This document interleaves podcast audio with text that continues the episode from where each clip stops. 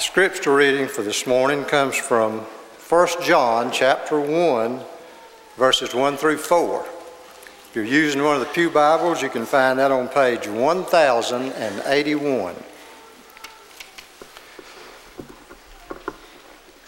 And it reads, That which was from the beginning, which we have heard, which we have seen with our eyes, which we have looked upon, and our hands have handled, concerning the word of life. The life was manifested, and we have seen and bear witness, and declare to you that eternal life which was with the Father and was manifested to us. That which we have seen and heard, we declare to you that you also may have fellowship with us.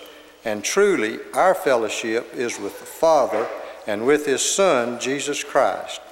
And these things we write to you, that your joy may be full.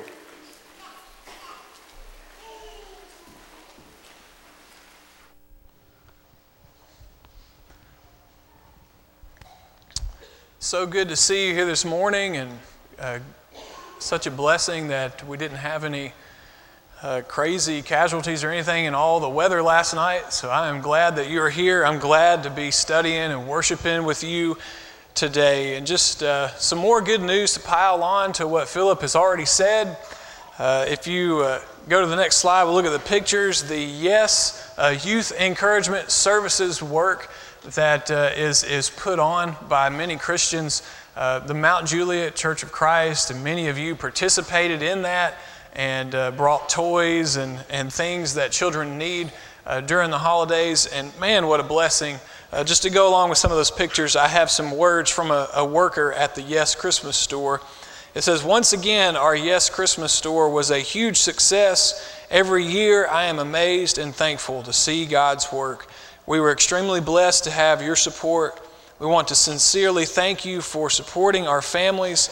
And uh, they are excited to announce that nearly 600 underprivileged children uh, received Christmas presents this year, and we were uh, able to be a part of that. Glory be to God for the opportunity to help others, uh, especially uh, when they need it.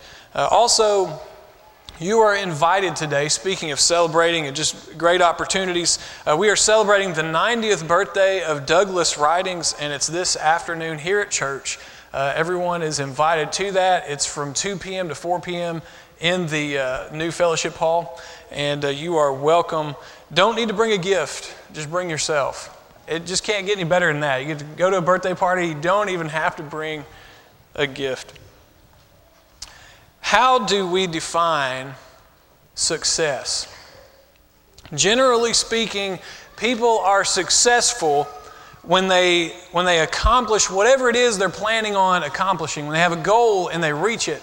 And this goal is reached by intentional efforts.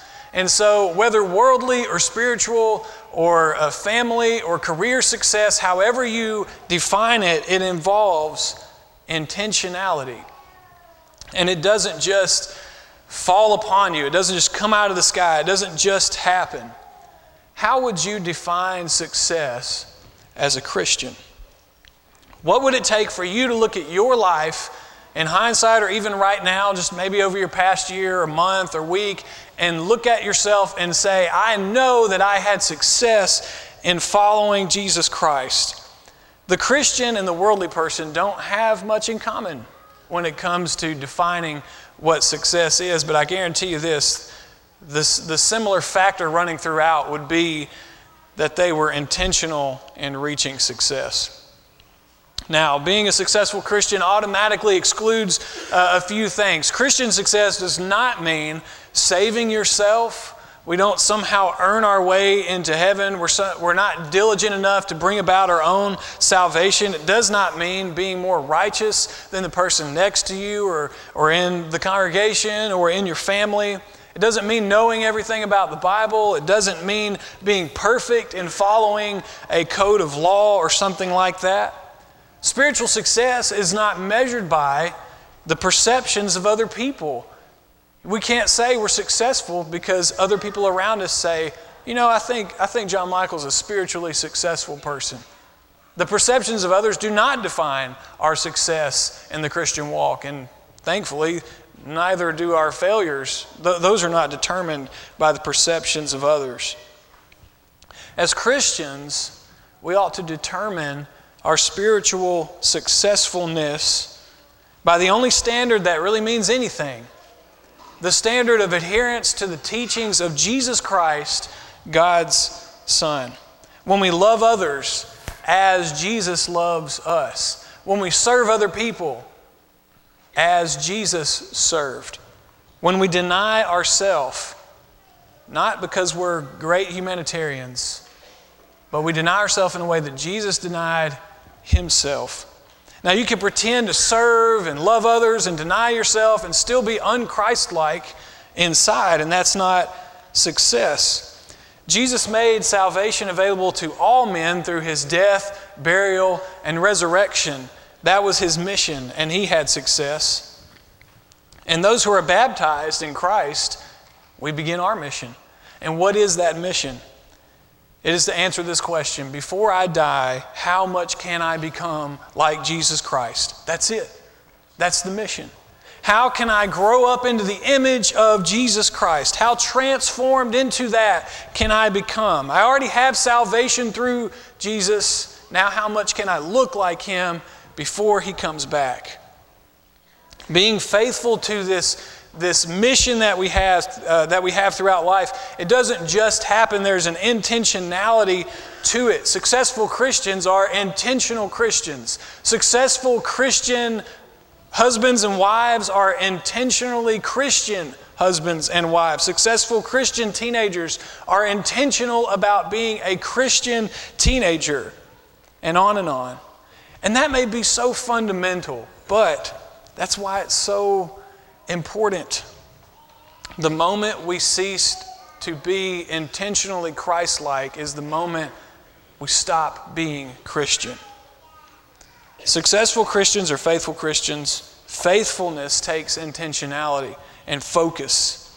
Now, throughout December, David has been continuing our soul focus theme, and he has gone to many amazing texts, and he has been addressing what it means for souls to be faithful to the Lord and today I want to continue that line of study as we look at a pivotal text in 1 Timothy chapter 6. Uh, the first John was a teaser for tonight. We are going to be talking about First John tonight. So go ahead and flip through uh, 1 Timothy chapter 6, and we'll look at verses 11 through 16.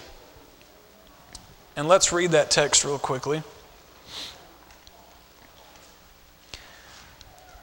But as for you, O man of God, flee these things pursue righteousness, godliness, faith, love, steadfastness, gentleness.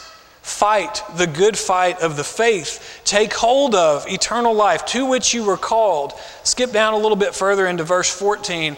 Keep the commandment unstained and free from reproach until the appearing of our Lord Jesus Christ. Skip down to the middle of verse 15 the blessed and only sovereign, the King of kings and Lord of lords, who alone is immortality, who dwells in unapproachable light, whom no one has ever seen or can see. To him be honor and eternal dominion forever. Amen. Through Paul's words to Timothy this morning, we're going to see the intentional nature of the Christian life. Paul will use direct language, not indirect, to totally dismantle the myth that the Christian life somehow just happens if you're good enough, or it just falls upon you if that just happens to be what kind of person you are. And we're going to look at four indispensable teachings that Paul's going to bring up in his words. Paul is going to teach us these four things. One, he's going to tell us who we are. He's going to tell us that as a redeemed people, we are of God. Two, Paul's going to tell us what kinds of things people who are of God do and don't do. And third, Paul's going to show us how long people of God do the kinds of things people of God do. And finally, Paul's going to give us the most important point that makes the first three possible. He's going to tell us who God is and remind us of his nature and his character. Go back to our text quickly. Verse 11 begins with But as for you, Timothy is held to different expectations by Paul. In earlier verses above that paragraph that we read, Paul's been laying out the characteristics of those who have not been held to the expectation of godliness, to the standard of, of Jesus Christ. They're not living intentionally after the pattern of Jesus Christ. Timothy's not to be like them. Timothy is reminded of a crucial truth his identity is not of the world, it is as a man of God. Now, your identity says a lot about you. Going to a school that has a, a good reputation for academics or sports or performing arts or you insert it means something. Being a United States citizen means something. Having a family with a good name means something to us. An identity is important, not because it, it only conveys what you did in the past and what you have accomplished back then or you know where you came from. Your identity communicates further than that what you're capable of, the kind of things that you aspire to do, and the kind of things that you dream about. Timothy is a man of God. And not only does that tell us of Timothy's past redemption in Christ and where Timothy came from and on and on, it tells us what Timothy will do and how he will act in certain situations within his church and within the society around him. Our identity dictates how we act. It's the same with us. And most people in society want to have an identity and belong to something as long as it's convenient and as long as, as it, uh, it is just a, a blessing to them and is to their benefit. But then when the identity makes us, you know, calls that we act in a way that we don't feel like in the moment, we don't want it anymore. Society tries to say to Christians, sure, go ahead, have an identity in Christ and have another identity and another identity. Have multiple identities, and when it benefits you the most, switch to the one that benefits you the most. Or just wait until no one's looking and take on the other identity, put on the other hat, and fill the other role in your life. Satan tries to convince us that it's possible with the world to have multiple identities and be different people. Satan tries to say, you can be a Christian and insert vice. You can be a Christian and you don't have to get rid of the worldly living that you love so much. Look at the text in 1 Timothy 6. Where are those options for Timothy? He doesn't get two identities, he doesn't get three identities, and so on. Timothy doesn't get an option, period. There is one way to live according to Paul. And that one way is to be a man, a woman of God. Now, the world will try to convince you that having one identity of God is going to be oppressive. It's going to limit you. It's going to make you miserable. They're going to say, You're going to miss out on all these worldly passions. You're going to pass up on all this pleasure and all this fulfillment. And not only that, you're going to open yourself up to all this unnecessary suffering, these terrible trials that you don't have to go through. The world will always try to convince us that identities are best when we have multiple ones and when we use them in a way that benefits us. I want you to flip back a page in your text there in 1 Timothy to chapter 4. And I want to read verses 7 and 8. Paul is going to refute this. 1 Timothy 4 7 and 8 have nothing to do with irreverent, silly myths. Rather, train yourself for godliness. For while bodily training is of some value, godliness is of value in every way. How? How, Paul? How is it of value? Two ways. It holds promise for the present life and also for the life to come. So we see a few things from that verse. Training in godliness is valuable in every way. How many of the world's identities that it tries to give us have value in every way? They may have secular value, they may have temporary value, but they don't have eternal value. The world doesn't hold to the life that is to come, the world knows nothing about that. The one identity Timothy has is not oppressive and limiting, it is freeing and it heals him. It heals us. Heals us from trying to be people who try to please other people that we don't like for stuff we don't need. If you flip over to Matthew chapter 11, Jesus gives this teaching about himself. He's going to talk about his identity. Matthew chapter 11, verse 28 Come to me, all who labor and are heavy laden, and I will give you rest. Take my yoke upon you and learn from me, for I am gentle and lowly in heart. And skip down to verse 30. For my yoke is easy and my burden is light. Flip over to 1 John, very end of the letter, chapter 5, and verse 3. For this is the love of God, that we keep His commandments, and His commandments are not burdensome. God's way is not without effort, and it's not without struggle but it is easy and light compared to the heavy, hopeless burden the world would have you to put on your shoulders. Do you really believe that God's identity is worth having at the expense of all others? Do you really believe that God's way is the best way? If we, brothers and sisters, cannot know and trust the identity that we have from God, we will never be intentional about the Christian faith. We will never be faithful as Christians. We will never be successful followers of Jesus Christ. Back to 1 Timothy chapter 6 and verse 11. Paul begins his second thought, the second thing he wants to state. Timothy is of God, and so, point two, Timothy is going to act of God. He's going to do things that are in keeping with God's will. Timothy, first of all, uh, this is where the intentional language starts. Timothy is going to flee certain things, flee these things in verse 11. And Paul's talking about the previous things. Timothy is to flee conceit and controversy and quarrels about words and envy and dissension and slander and evil suspicions and friction and that word friction there is talking about constant argumentation, constantly uh, being an irritant in the body of Christ, wrangling about things that mean nothing. Uh, he's supposed to flee godliness as a means of gain. He is supposed to flee the desire to be rich and the love of money. Now, fleeing is an extremely intentional act.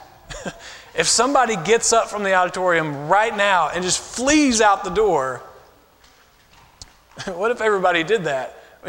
There would have to be a reason. The preacher, the song leader, I don't know.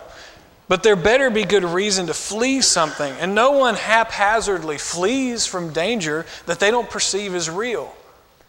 And yet it amazes me how many justifications come up in the moment of temptation to make sin seem like it's not spiritual danger just stick around. Maybe it's not as bad as you think it is. Maybe, maybe you'll learn something new. Maybe it'll be different this time. What's wrong with just fleeing something that you cannot handle? What's wrong with being honest and just saying, I've got to run away from this? I've got to flee these things. Sticking around in the moment of spiritual danger is not bravery, it's stupidity at its finest.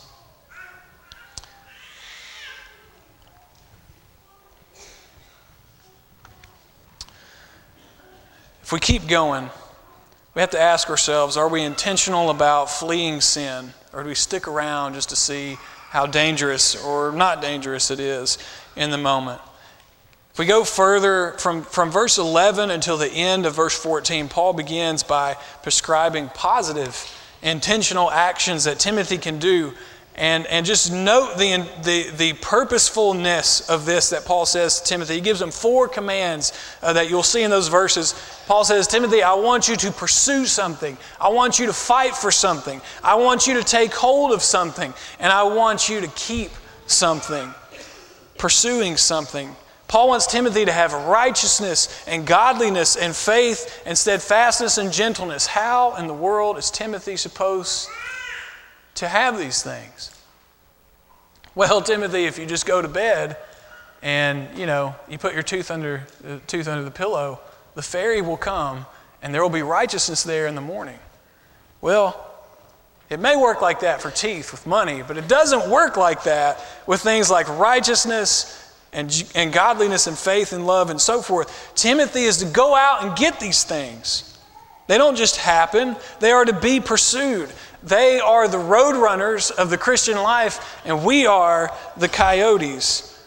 What is, what is unintentional about pursuing something? You know, Jesus says in Matthew 7 7, what he say? Something like, uh, sit on the couch and it will be given to you.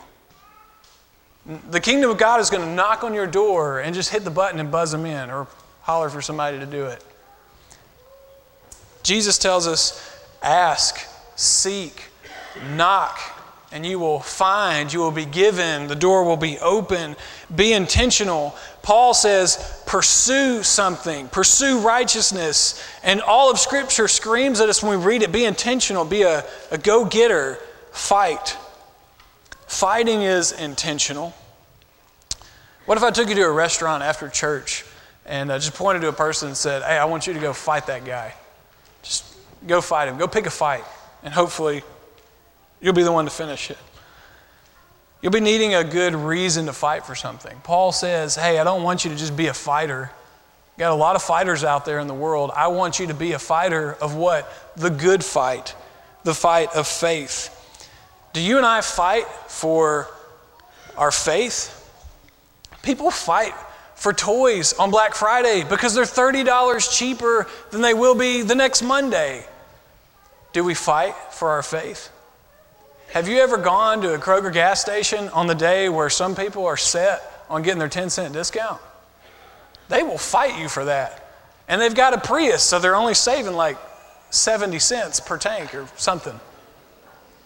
People will fight you for 70 cents out in the world. Do we fight for eternal life? If we fight over retail discounts and gas, and we don't fight for eternal life in our walk with God, we have a disconnect there. Take hold. Take hold of eternal life. You know, when I was about 10 or so, I remember driving a four wheeler at my, at my grandmother's. I don't know how I got to do that, but I was taking some tow straps around, and being the bright 10 year old that I was, I put these tow straps around my neck, and they were really long, and well, they started getting caught in the wheels. And I was going down this hill, so I'm not just, I can't just stop.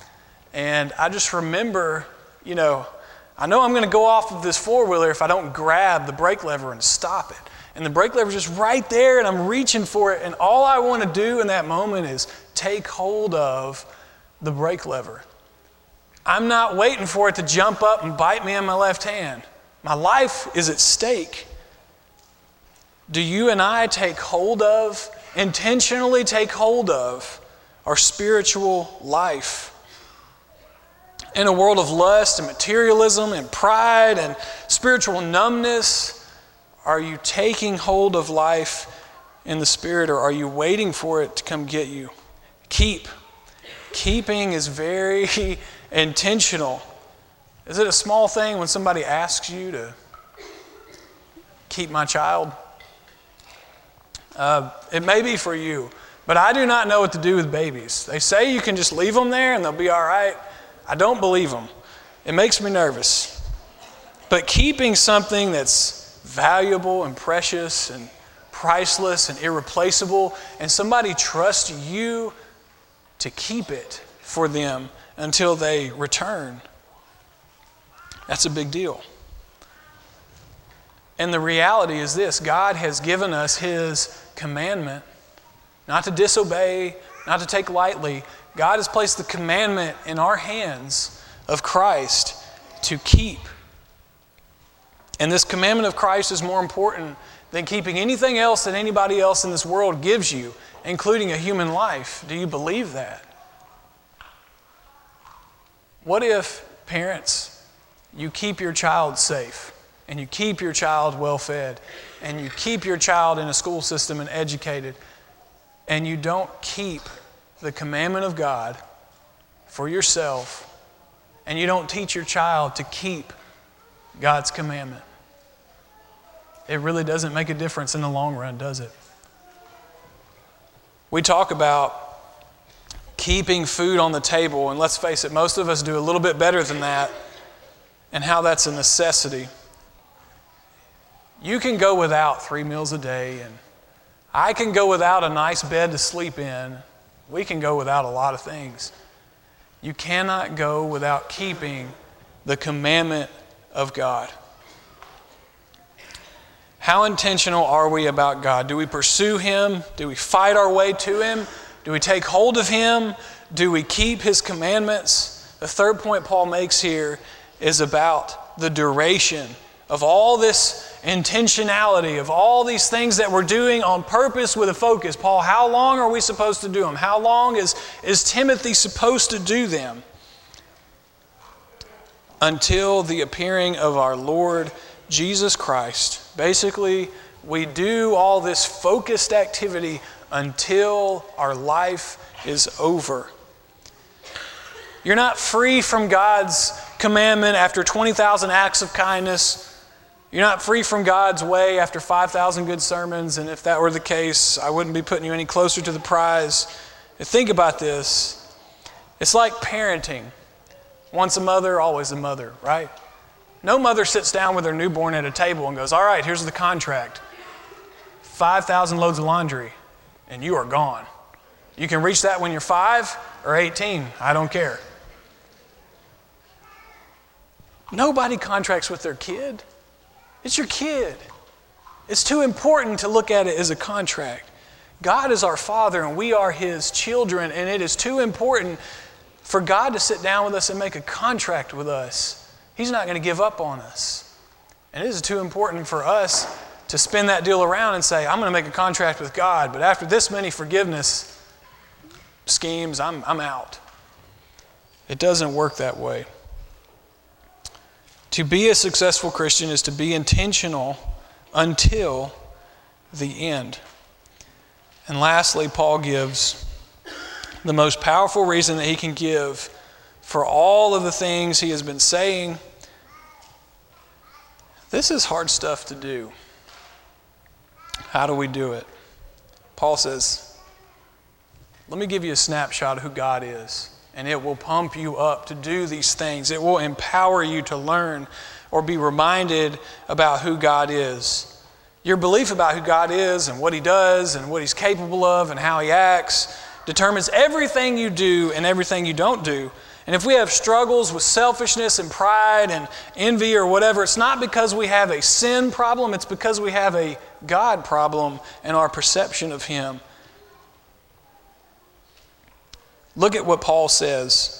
Paul says, I'm going to tell you the truth. I'm going to tell you who God really is. And all this stuff I've been telling you before is going to make sense. God is blessed and only sovereign, King of kings and Lord of lords, the sole possessor of immortality, the one who dwells in inapproachable light, so holy no one has ever seen him, no one can see him, and the only one to whom belongs honor, and eternal dominion. Just to kind of close with a snapshot of this, I, I want to go to Hebrews and just shotgun style read some of these, these truths about who God is. Listen to what Hebrews kind of says all throughout its book about, about uh, Jesus. Jesus is the heir of all things. The world was created through him. He upholds the universe by the word of his power. He has made purification for sins. He sits at the right hand side of the Father Himself. He is superior to angels, and His throne is forever. He destroyed the one who has power over death, that is, the devil. He is a faithful high priest, and he makes propitiation for the sins of me, for, the, for your sins, for the sins of his people. He is counted of more glory than Moses. He is able to sympathize with our weaknesses. He is tempted in every way when he was on this earth, and he was perfect without sin. He is a priest forever, according to the high order of Melchizedek. He holds this priesthood by the power of his indestructible life. He is the guarantor of a better covenant. He is holy and innocent and unstained and separated from sinners and exalted above the heavens. He will appear a second time to save those who are eagerly waiting for him. He is the author and finisher of our faith. He suffered outside the gate to sanctify us with his own blood. He is the same yesterday, today, and forever. That is who God is. And when you see who God is, you just can do nothing but say, That's what I want to give my life to. That's worth fighting for. That's worth chasing after. That's worth having one identity. I don't care what the world wants me to be. What did I learn today? One, God is more awesome than I can possibly imagine. I hope we learn that every day. Two, God gives me an identity. He gives me His identity. And that identity is a great identity, and it is precious and full of honor and worth it. Three, that identity calls me to intentional living after the pattern of His Son, Jesus Christ. And four, I am to keep this precious identity for the rest of my life. And when we are done with that, we will keep it throughout eternity. This morning, we haven't covered anything complex. this isn't rocket surgery. We've covered very simple things but they are so important. And I believe that's the power of the gospel is that God has made it so entirely simple for us to understand. And the question is are you a successful Christian? I didn't say, did you save yourself? I didn't say, do you do the impossible on your own? Are you a successful Christian? Are you a successful follower of Jesus Christ? That is the mission, or it ought to be the mission of everybody in this room right now. And we want to help you as a church with that mission. If there's anything that we can do, if you would like to start that mission, be baptized into Christ for the remission of your sins, raise in newness of life, only to look like Jesus Christ more and more every day until that great day, we can help you with that. If you'd like to be restored, if you'd like the prayers of the church, if you would like more fellowship, we are all here. Whatever you need, let us help you as we come.